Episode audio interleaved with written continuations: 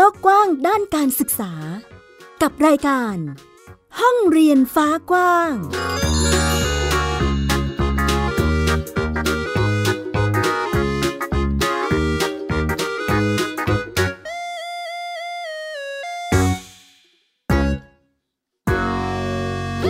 สวัสดีค่ะ คุณผู้ฟังต้อนรับคุณผู้ฟังทุกท่านเข้าสู่ รายการห้องเรียนฟ้ากว้างค่ะ กลับมาพบกับดิฉันอัยดาสนศรีเช่นเคย วันนี้ห้องเรียนฟ้ากว้างยังคงพาคุณผู้ฟังทุกท่านไปติดตามกับบรรยากาศการเรียนการสอน ในยุคโควิด -19 ระบาดแบบนี้นะคะ และยิ่งล่าสุดสถานการณ์ที่จังหวัดระยอง ที่มีการปิดโรงเรียนไป แต่ว่าช่วงต้นสัปดาห์ที่ผ่านมาเปิดเป็นที่เรียบร้อยแล้ว เราจะไปติดตามกันว่า บรรยากาศการเรียนการสอนนั้นเป็นอย่างไรบ้าง รวมไปถึงอีกหนึ่งเรื่องค่ะ นั่นก็คือเรื่องของการเรียนรู้อาชีพใหม่ ๆ การฝึกประสบการณ์ การฝึกอาชีพให้กับคนในยุคนี้นะคะที่ต้องบอกว่าเรื่องอาชีพก็เป็นเรื่องสำคัญ เพราะหลายคนเองก็ตกงาน ดังนั้นวันนี้มีมาให้ได้ติดตามกันด้วย จะเป็นอย่างไรไปติดตามค่ะ ไทย PBS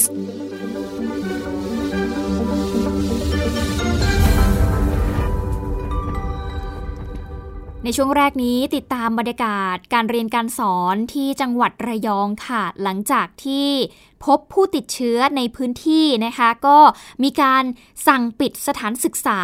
อันนี้ก็ถือว่าเป็นมาตรการเชิงป้องกันที่หน่วยงานท้องถิ่นเนี่ย ออกประกาศมานะคะ โดยเฉพาะมีการสั่งปิดศูนย์เด็กเล็ก ที่นับว่าเป็นจุดเปราะบาง ต่อการแพร่ระบาดของเชื้อไวรัสโควิด -19 นั่นเอง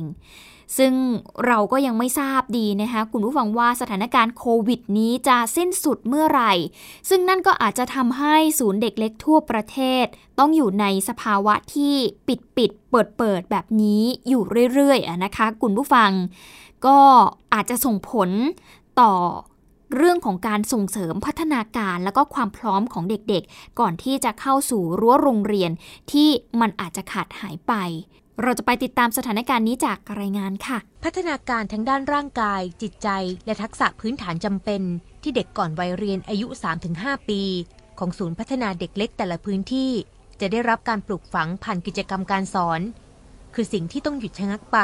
จากคำสั่งปิดชั่วคราวตามมาตรการป้องกันโควิด -19 แม้ล่าสุดศูนย์เด็กเล็กหลายแห่งเริ่มกลับมาเปิดการเรียน แต่สถานการณ์ระบาดที่ยังนิ่งนอนใจไม่ได้ ก็ตามมาด้วยข้อกังวลถึงผลกระทบ ต่อโอกาสพัฒนาศักยภาพการเรียนรู้ตามวัย และความพร้อมเข้าเรียนต่อในระดับประถมศึกษา เพราะฉะนั้นการปิดโควิดเนี่ยนะครับในถ้าเกิดมันเกิดครั้งที่ 2 หรือครั้งที่ 3 ในอนาคตเนี่ยจำเป็นจะต้องมีแผนสำรองให้กับโรงเรียน คู่มือ ฉุกเฉินให้กับครอบครัวว่าถ้าเกิดเกิดการปิดขึ้นมาแล้วเนี่ยเวัน 10 วันเนี่ยตอนเด็กอยู่ที่บ้านเนี่ยผู้ปกครองมีโอกาสที่จะทำให้การเรียนรู้มันตอบต่อเนื่องต่อไปได้ไหม จะมีอุปกรณ์มีเครื่องมืออย่างไรที่โรงเรียนจะทำงานร่วมกับผู้ปกครองทางไกลได้บ้าง ถ้าเกิดว่ามันมีแผนสำรองตรงนี้อยู่เนี่ยการเรียนรู้ของเด็กและการเติบโตของเด็กก็ไม่ได้ต้องจุกหยุดไปกับโควิดด้วยครับ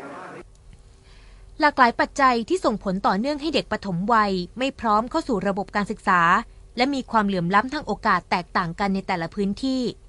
นำมาสู่ความร่วมมือของกองทุนเพื่อความเสมอภาคทางการศึกษา และสถาบันวิจัยเพื่อการประเมินและออกแบบนโยบาย มหาวิทยาลัยหอการค้าไทย ร่วมสำรวจความพร้อม สะท้อนปัญหา และแนวทางจัดการเรียนรู้ระดับปฐมวัย พร้อมยกระดับคุณภาพศูนย์พัฒนาเด็กเล็ก ซึ่งเป็นหนึ่งในจุดเริ่มต้นสำคัญของชีวิต เราจะให้ความรู้ผู้ปกครองอย่างไร ให้เขาสามารถเปลี่ยนหรือพัฒนาวิธีการที่จะทำกิจกรรมกับเด็กให้มีคุณภาพมากขึ้น เพราะเราเชื่อว่าอันนี้น่าจะเป็นช่องทางอันหนึ่งที่สำคัญ เพราะอะไร เพราะมันก็ไปเชื่อมโยงกับเรื่องของโรงเรียน อีกส่วนหนึ่งพอไม่มีตังก็ไปโรงเรียนดีๆ ไม่ได้ ทีนี้ทางออกก็คืออะไรก็คือว่าพอไปโรงเรียนดีไม่ได้แล้วเราเห็นอะไร เราก็ไปเห็นพอดีเห็นว่าถ้าเราไปพัฒนาสูงพัฒนาดเด็กเล็กให้ดีได้เนี่ยมันก็เกิดผลนะ ซึ่งมันก็เลยกลับมาสะท้อนเฮ้ยมันอาจจะเป็นเรื่องของเวลาที่มีคุณภาพ ที่มันขาดหายไปสำหรับเด็ก ผลสำรวจความพร้อมเด็กปฐมวัย เช่นรูปแบบการเลี้ยงดู สภาพแวดล้อม การอ่านและหนังสือมีสำหรับเด็กหรือไม่ ยังเป็นเครื่องมือช่วยบ่งชี้ปัญหาการเข้าถึงระบบการศึกษา และความพร้อมของศูนย์พัฒนาเด็กเล็กแต่ละพื้นที่ ช่วยให้หน่วยงานที่เกี่ยวข้องเข้าใจสาเหตุ และทำงานแก้ไขปัญหาพร้อมลดความเสี่ยง เด็กหลุดออกจากระบบการศึกษาตั้งแต่ปฐมวัย ได้มีประสิทธิภาพยิ่งขึ้น ออนซินีอมรโมลี ไทย PBS รายงาน ก็ยากเหมือนกันนะคะ คุณผู้ฟังที่จะบอกได้ว่าสถานการณ์โควิด -19 เนี่ยจะจบลงเมื่อไหร่ การศึกษาของเด็กๆก็คงจะแปรเปลี่ยนไปเรื่อยๆนะคะ ในช่วงนี้ไม่ใช่แค่กลุ่มเด็กที่อยู่ในศูนย์เด็กเล็กนะคะ แต่ยังหมายถึงเด็กๆ ที่อยู่ในรั้วโรงเรียนด้วย พอพูดถึงเรื่องของการป้องกันแบบนี้ เรื่องของการเว้นระยะห่างรวมไปถึงมาตรการอื่น ๆ ที่จะต้องเฝ้าระวังเนี่ยก็ยังคงทำอยู่ในทุกๆพื้นที่นะคะ อย่างพื้นที่ในจังหวัดระนองเองก็เช่นเดียวกันค่ะ วันนี้นักข่าวพลเมืองเอง ปักหมุดผ่านแอปพลิเคชันซีไซ มาเล่าให้ฟังถึงบรรยากาศการเรียนการสอนในจังหวัดระนองนะคะ คุณผู้ฟัง ก็เกือบจะ 1 เดือนแล้วเนาะที่โรงเรียนเนี่ยเปิดเรียนเป็นปกติ ตั้งแต่วันที่ 1 กรกฎาคมที่ผ่านมานะคะ แต่สถานการณ์โควิด ก็ยังต้องเฝ้าระวังอย่างที่เราทราบกันดี ทางโรงเรียนเองก็มีมาตรการเว้นระยะห่างทางสังคม แล้วก็สลับวันเรียนแบบอาทิตย์เว้นอาทิตย์ทำให้เด็กๆ เนี่ยกลับเข้าสู่การเรียนการสอนได้เกือบจะปกติแล้ว แต่สำหรับคุณครูเวลานี้ หลายท่านเองต้องรับภาระหนักขึ้นค่ะ คุณพรชัยเอี่ยมโสพลนักข่าวพลเมืองละนองนะคะ ก็ลงพื้นที่ไปที่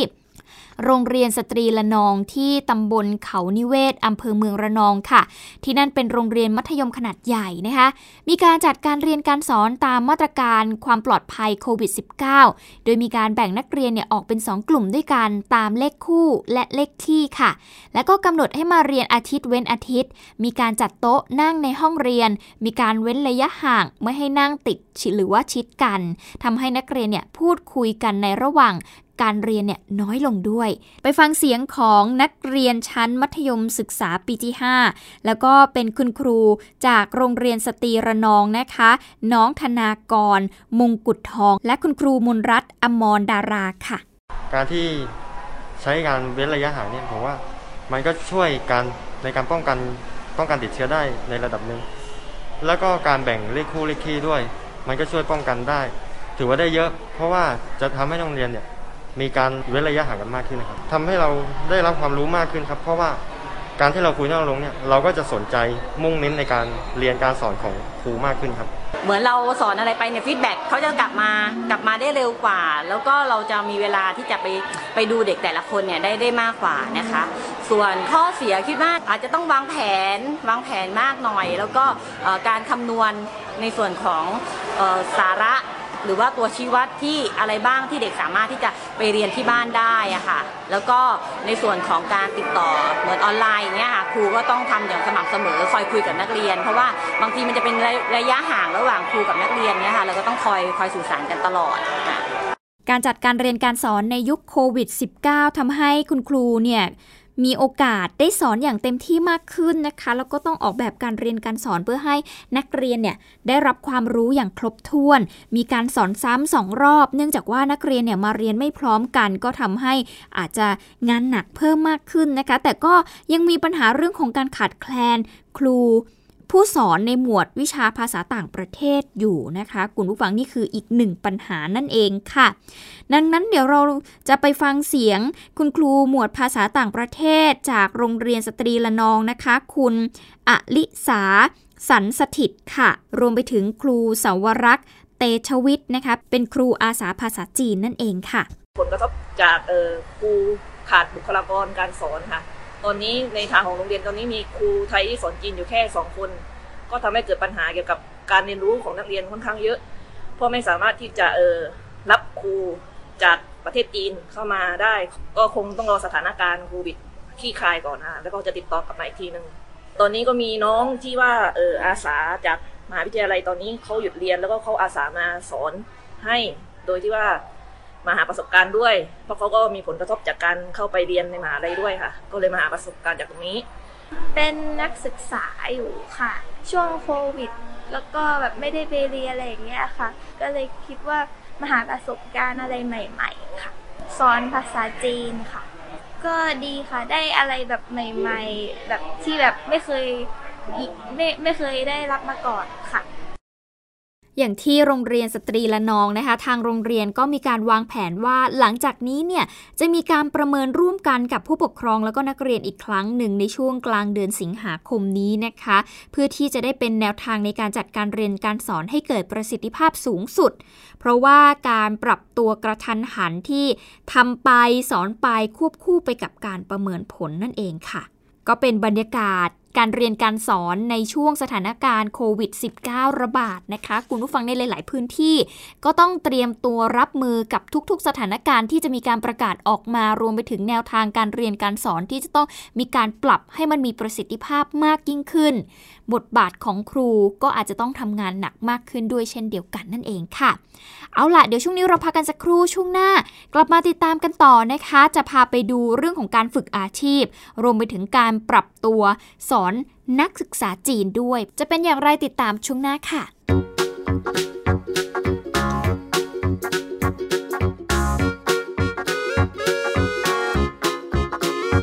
เปิดโลกกว้างด้านการศึกษา กับรายการ ห้องเรียนฟ้ากว้าง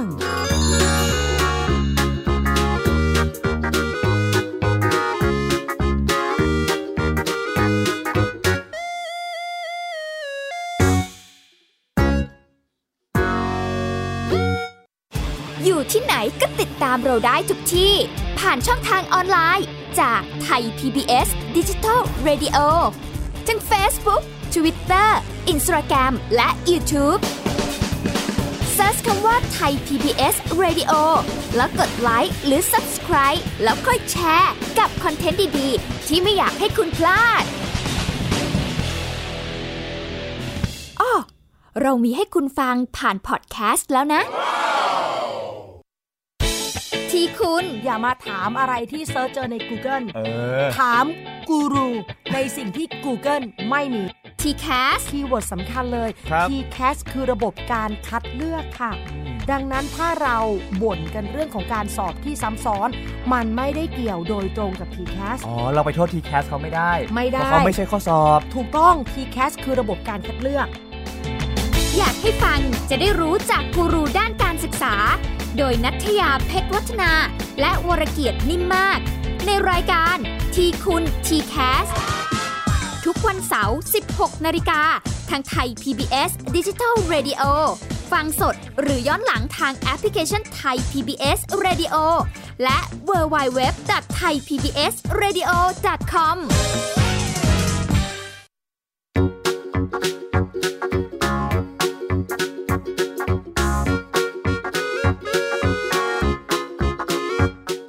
โลกกว้างด้านการศึกษา กับรายการ ห้องเรียนฟ้ากว้าง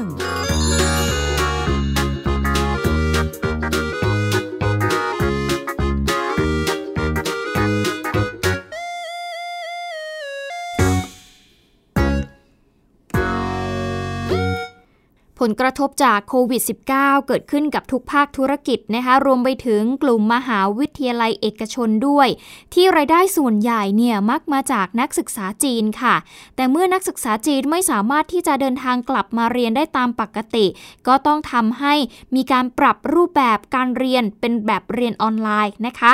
แต่การเรียนในลักษณะนี้มีความกังวลจากผู้บริหารค่ะว่า ในระยะยาวเนี่ยอาจจะทำให้ผู้มาสมัครเรียนเนี่ยลดน้อยลง จะไปติดตามเรื่องนี้กับคุณวิภาปิ่นแก้วค่ะ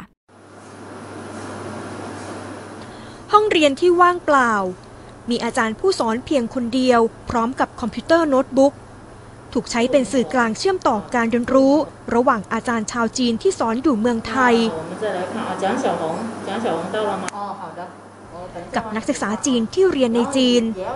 เพราะไม่สามารถเดินทางกลับมาไทยได้ จากผลกระทบโควิด -19 นี่เป็นการเรียนการสอนที่ต้องปรับตัวรับมือของวิทยาลัยนานาชาติ มหาวิทยาลัยเกริก ที่นี่ร่วมทุนกับจีนทำให้มีนักศึกษาจีนเข้ามาเรียนต่อเนื่อง แต่จากสถานการณ์ที่ยังไม่สามารถเดินทางข้ามประเทศได้ ผู้บริหารวิทยาลัยนานาชาติกังวลว่า ในระยะยาวอาจจะมีนักศึกษาสมัครเรียนลดลงจากเดิม เพราะนักศึกษาส่วนหนึ่งที่เข้ามาเรียนที่ไทย ต้องการเรียนรู้วัฒนธรรม เรียนรู้การใช้ชีวิตในต่างประเทศ ถ้าสมมุติเด็กมาไม่ได้ หรือในจะมาต้องค่อยๆคัดเลือก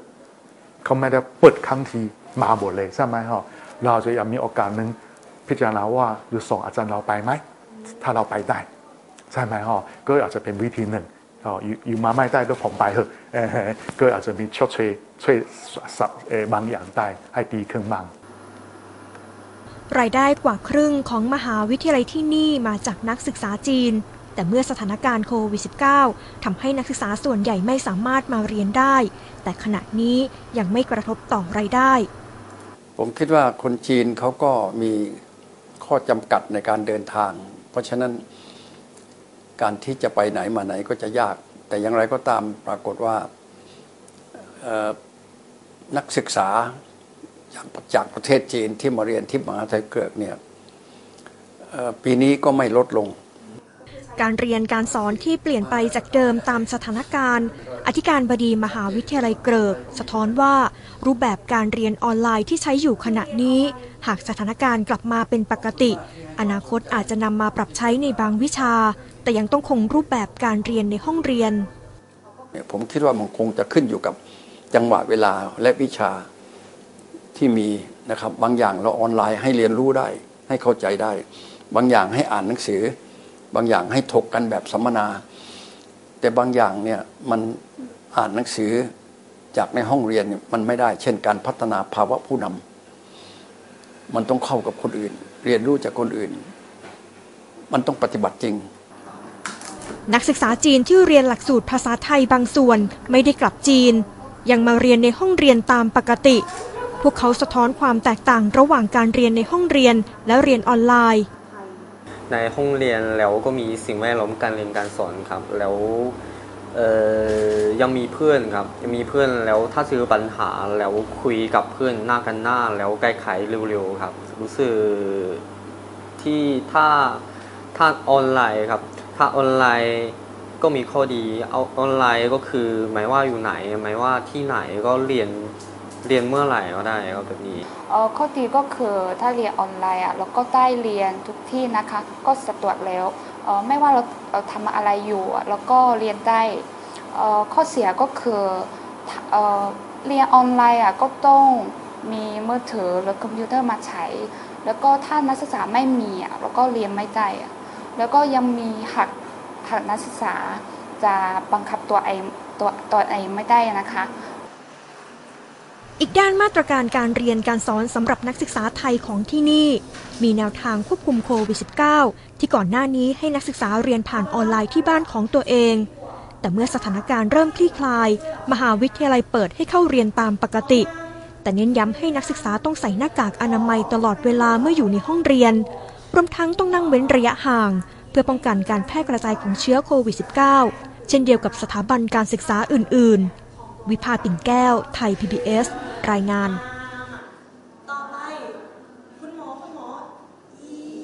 พูดถึงผลกระทบของโควิด -19 ที่ทำให้กระทบกับเรื่องของการเรียนการสอนในทุกๆสถาบันนะคะ คุณผู้ฟัง มาดูเรื่องของอาชีพกันบ้าง นี่ก็เป็นอีกหนึ่งแง่นะคะที่ก็ได้รับผลกระทบจากโควิด -19 เหมือนกัน แต่วันนี้ค่ะเราจะพาไปเรียนรู้นะคะ เป็นการฝึกอบรมอาชีพสำหรับคนพิการค่ะ ที่ศูนย์ฝึกอาชีพคนพิการอาเซียนอำเภอแม่ริม จังหวัดเชียงใหม่ ซึ่งในปีนี้จัดได้เพียงแค่ 1 รุ่นจาก 2 รุ่นในช่วงเวลาปกติ ขณะที่ความต้องการฝึกอาชีพของคนพิการเนี่ยก็ไม่ได้ลดน้อยลงนะคะ หลาย ๆ คนต้องการหาความรู้เพื่อที่จะไปสร้างไรายได้ดูแลตัวเอง ในช่วงที่วิกฤตโรคระบาดแบบนี้ มันส่งผลกระทบต่อความเป็นอยู่ของคนนะคะ ในทุก ๆ ด้านเลย จะเป็นอย่างไรไปติดตามจากรายงานค่ะ ประทินแก้วเจริญ ผู้พิการขาจากอุบัติเหตุเดินทางมาจากจังหวัดเชียงราย พื่อร่วมโครงการฝึกอบรมอาชีพเพื่อผู้พิการ ตามหลักปัชญาเศรษฐกิจพอเพียง ประจำปี 2563 ณ ศูนย์ฝึกอาชีพคนพิการอาเซียนอำเภอแม่ริมจังหวัดเชียงใหม่ แม้จะสูงวัยและมีข้อจำกัดทางร่างกาย แต่เมื่อได้รับฝึกอบรมป้าทินและภรรยาก็เชื่อมั่นว่าจะสามารถสร้างรายได้ จากความรู้ที่วิทยากรมอบให้ มันเหมือนก็อยู่อีกโลกเนี่ยถ้าเรามาอย่างนี้ก็เหมือนอีกโลกหนึ่งเพื่อว่าเราได้เพื่อนได้ฝูงแล้วแล้วก็เราได้ได้ทำได้ออกกำลังได้ได้หลายอย่างนะครับได้ทั้งอาชีพได้ทั้งเงินได้ทั้งทั้งทั้งกินทั้งอยู่ได้ทั้งเพื่อนนะครับอืมแบบความนั้นภูมิใจด้วยนะภูมิใจครับภูมิใจได้ได้เพื่อนได้เพื่อนใหม่ ได้อาชีพได้ความรู้อะไรเงี้ยได้ได้ได้ได้ได้หลายอย่างอยู่ครับ คิดวิธีการที่ให้เหมาะสมกับเขาอะครับ โดยการที่มาอ่า ประสบการณ์ตรงเนี้ยครับประสบการณ์ตรงเนี้ยเราก็ประยุกต์ไปนะครับ เราให้เขาทำไปอย่างนี้ปรากฏว่าเราก็ต้องเปลี่ยนแปลงบ้างนะครับอ่าต้องต้องต้องต้องใจมาก่อนครับต้องใจมาก่อนแต่เขาก็มีความมุ่งมั่นอ่าเขามีมุ่งมั่นอยู่แล้วเต็มร้อยครับเขาเขามีความมุ่งมั่นเต็มร้อยอยู่แล้วที่จะเรียนรู้นะครับ แต่เขาจะขาดโอกาสเท่านั้นเองหนึ่งสองสามจึงจึงจึงไม่เฉพาะการฝึกอบรมด้านเกษตรกรรมที่หลากหลาย แต่กิจกรรมสันทนาการก็ถูกสอดแทรกไว้ในแต่ละวัน เพื่อช่วยยกระดับจิตใจ และลายปมความรู้สึกบางอย่าง ให้กับผู้พิการประเภทต่างๆ เกือบ 80 คน มีกำลังใจและสร้างมิตรภาพระหว่างกันลองต้องตื่นตัวตลอดเวลานะครับผู้จัดการศูนย์ฝึกอบรมคนพิการอาเซียนบอกว่าโรคโควิด -19 ทำให้ผู้พิการจำนวนมาก ต้องการฝึกอาชีพ แต่สถานการณ์โรคระบาด ก็จำเป็นต้องลดการอบรมในปีนี้จาก 2 รุ่น เหลือเพียง 1 รุ่นเท่านั้น ปกติอ่าหนึ่งปีเนี่ยเราจะอบรมได้ 2 รุ่นนะครับ เพราะหลักสูตรเราเป็นระยะ 6 เดือนนะครับ แต่ต้นปีมาเราก็ต้องพักหมดเลยนะครับ เราก็จะเหลือรุ่นเดียวในปีนี้ แล้วก็อ่าในการต้องจัดสรรอุปกรณ์เพิ่มเติมนะครับ เจ้าหน้าที่เพิ่มเติมนะครับ เพื่อดูแลในช่วงสถานการณ์โควิดให้ให้มากยิ่งขึ้นเนี่ยนะครับ ก็จะมีผลกระทบเป็น เนืองๆมา โครงการฝึกงานการสร้างอาชีพเพื่อผู้พิการ ได้รับการสนับสนุนงบประมาณ ตามพรบส่งเสริมและพัฒนาคุณภาพชีวิตคนพิการ โดยนายจ้างจะจ่ายเงินจ้างเหมาผู้พิการ วันละ 308 บาท มาเข้ารับการอบรมเป็นช่วงเวลา ตั้งแต่เดือนกรกฎาคมถึงเดือนธันวาคม รวม 100 วัน ซึ่งนอกจากผู้พิการจะได้รับค่าจ้างแล้ว ยังได้รับความรู้ติดตัว จึงถือเป็นรูปแบบการช่วยเหลืออย่างยั่งยืนอีกด้วย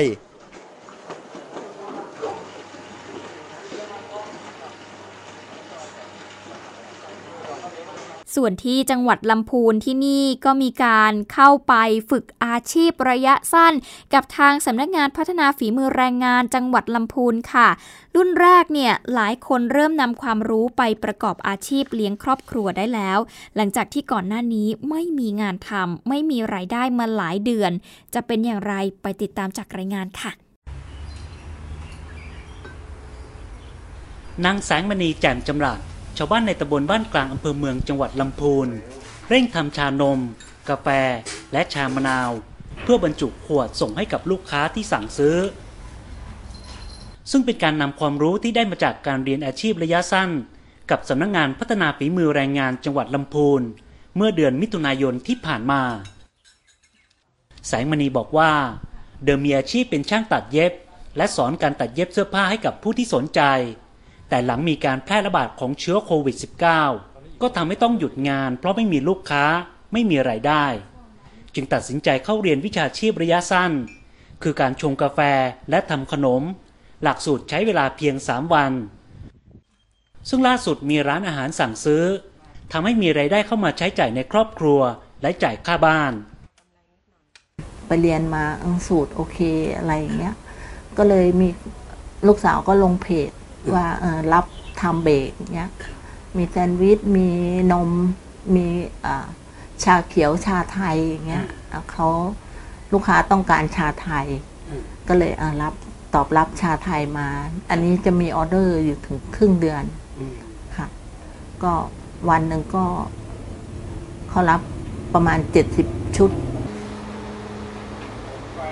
เช่นเดียวกับนายสารวุฒิธาติป ที่เลือกเรียนช่างซ่อมและติดตั้งแอร์รุ่นแรกกับสำนักงานพัฒนาฝีมือแรงงานจังหวัดลำพูน หลังบริษัทที่ทำงานอยู่ ได้ลดเวลาการทำงานในช่วงการแพร่ระบาดของเชื้อโควิด -19 ซึ่งหลังเรียนจบได้นำความรู้มาประกอบวิชาชีพ ใช้เวลาว่างจากงานประจำไปซ่อมและติดตั้งแอร์ทำให้มีรายได้เพิ่มมากขึ้น การปรับใช้ช่วงนี้ก็ทำงานโอทีไม่ค่อยมีใช่ไหมครับ ก็หาเวลาว่างมาล้างแอร์บ้าง ซ่อมแอร์บ้าง เท่าที่เราทำได้ครับมาก็หาลูกค้าที่ว่าเขาต้องการล้างแอร์เราก็ไปล้างแอร์ให้เขา ก็รายได้ก็โอเคครับ ที่ผ่านมาสำนักงงานพัฒนาฝีมือแรงงานจังหวัดลำพูนได้ทำการฝึกอาชีพให้กับผู้ที่ได้รับผลกระทบจากเชื้อโควิด -19 มาแล้ว2รุ่น ทั้งช่างเครื่องปรับอากาศ การทำอาหารว่าง เครื่องดื่ม และขนมไทย รวมถึงการซ่อมโลหะและการสร้างร้านออนไลน์ พร้อมให้เบี้ยเลี้ยงผู้ที่เข้าเรียนคนละ 150 บาทต่อวัน ขณะนี้หลายคนที่เรียนจบ และได้รับใบประกาศได้นำความรู้ที่ได้ไปประกอบอาชีพทำให้มีรายได้มาเลี้ยงดูครอบครัวบ้างแล้ว อีกทั้งยังสามารถต่อยอดขยายกิจการได้ด้วย หลายคนที่เข้าฝึกบอกว่า แม้จะยังมีรายได้เข้ามาน้อย เพราะเพิ่งทำแต่ก็ทำให้มีกำลังใจมากขึ้น เพราะถ้าเทียบกับตอนหยุดงาน แทบไม่มีรายได้เข้ามาในครอบครัวเลย นี่คือทั้งหมดของห้องเรียนฟ้ากว้างที่นำมาฝากคุณผู้ฟังในวันนี้นะคะ มีทั้งเรื่องราวที่อยู่ในรั้วโรงเรียน รวมไปถึงการเพิ่มความรู้ให้กับคนทั่วไปในสถานการณ์โควิด -19 ด้วยนั่นเองค่ะ ใครที่อยากจะฟังรายการของเราติดตามกันได้ผ่านทางเว็บไซต์ www.thaipbspodcast.com ทั้งสดแล้วก็ฟังเป็นพอดแคสต์ได้นะคะ วันนี้หมดเวลาแล้วดิฉันอัยดาสนศรีขอตัวลาไปก่อน สวัสดีค่ะ ติดตามรายการได้ที่ www.thaipbspodcast.com แอปพลิเคชัน Thai PBS Podcast หรือฟังผ่านแอปพลิเคชัน Podcast ของ iOS Google Podcast Android Podbean SoundCloud และ Spotify ติดตามความเคลื่อนไหวของรายการและแสดงความคิดเห็น โดยกดถูกใจที่ facebook.com/thaipbspodcast